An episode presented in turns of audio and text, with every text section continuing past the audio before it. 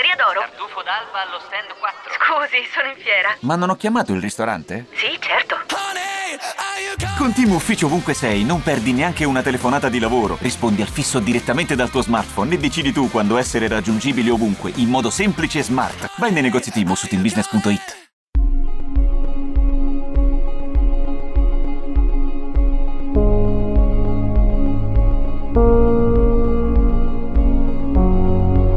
È la stagione di Assey Epson al Napoli per 105 milioni di lire, una follia all'epoca. Ed è la stagione dell'ennesima, quanto platonica, vittoria del milanista Gunnar Nordahl nella classifica dei cannonieri per la terza volta consecutiva, in questa occasione segnando ben 26 reti. È la tredicesima stagione senza successo in campionato per l'Inter. L'ultimo scudetto i nerazzurri se lo appongono sul petto quando la società ancora si chiamava Ambrosiana. Per la panchina il presidente Carlo Masseroni sceglie Alfredo Foni, friulano doc, di Udine, un passato glorioso da difensore con la maglia della Juventus, oro alle Olimpiadi di Berlino 1936 e campione del mondo nell'edizione di Francia 1938. Foni non è un navigato marinaio della panchina ad alti livelli, anzi per dirla tutta arriva solo l'anno precedente in Serie A, chiamato dalla Sampdoria e finendo il torneo al settimo posto. Ma il presidente nerazzurro intravede in lui i prodromi del grande allenatore e gli affida la costruzione della prima squadra.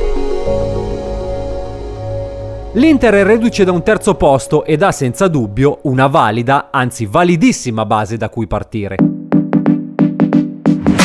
Un grande attacco, il trio Skoglund, Niers e Lorenzi. Un grandissimo portiere, Giorgio Ghezzi, romagnolo puro sangue dalle uscite spericolate e coraggiose che gli valsero il soprannome di kamikaze, ricordando i piloti d'aereo giapponesi della seconda guerra mondiale che si lanciavano contro le navi americane in pieno oceano. Ivano Blason, magnifico interprete di quello che venne poi chiamato libero, e Gino Armano, passato agli annali della storia del calcio per aver inventato, in pratica, il ruolo di ala tornante capace come nessuno prima di fare l'elastico tra attacco e difesa. Foni, con questa squadra, decide di optare per il catenaccio più classico. Gran difesa, era un maestro nell'insegnare ai suoi calciatori come stare in campo lasciando l'iniziativa agli avversari e ripartenze rapidissime potendo contare, come dicevamo, su dei veri e propri funamboli in attacco. L'Inter parte forte, anzi fortissimo. Raggiunge e sorpassa la sorpresa Roma, appena salita dalla Serie B, e solo al comando per qualche giornata, all'inizio del mese di novembre, non mollerà più il vertice della classifica fino a fine campionato. Anzi, domenica dopo domenica la forbice tra i nerazzurri e gli avversari si amplierà sempre più. Alla fine del girone d'andata l'Inter comanda con 6 punti di vantaggio sui cugini rossoneri.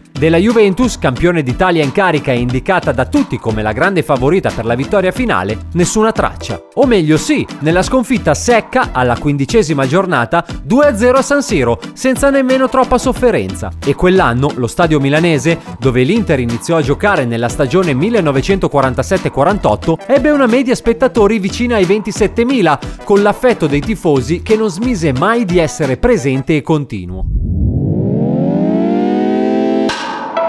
Il girone di ritorno prosegue sulla falsariga dell'andata e l'Inter conosce la sconfitta nella gara dell'8 febbraio 1953, battuta in casa dal Torino di Roberto Copemico e Jesse Carver, che qualche anno dopo siederà senza fortuna sulla panchina nerazzurra, con un perentorio 1-3. Il Torino, proprio in quella stagione, vestì per la prima volta nella sua storia la seconda maglia bianca con striscia diagonale granata, in onore della prima maglia del River Plate, coi quali i torinisti sono gemellati dalla tragedia di Superga. Ma anche questa è un'altra storia. Torniamo all'attualità. Il vantaggio nerazzurro è ormai incolmabile e poco cambiano la miseria di tre punti portati a casa tra la giornata 22 e la 27, con le avversarie dirette a fare le belle statuine. Morale, il 3 maggio 1953 l'Inter può chiudere il discorso, basta battere Palermo in casa. Ci pensano Niers con una doppietta e Skoglund a firmare la vittoria. Dopo 13 lunghissime stagioni, i nerazzurri sono ancora,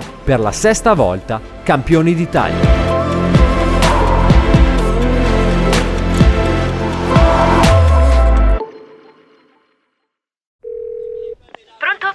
Tesoro? Tartufo d'alba allo stand 4. Scusi, sono in fiera. Ma non ho chiamato il ristorante? Sì, certo. Con Team Ufficio ovunque sei, non perdi neanche una telefonata di lavoro. Rispondi al fisso direttamente dal tuo smartphone e decidi tu quando essere raggiungibile ovunque, in modo semplice e smart. Vai nei negozi Team su teambusiness.it.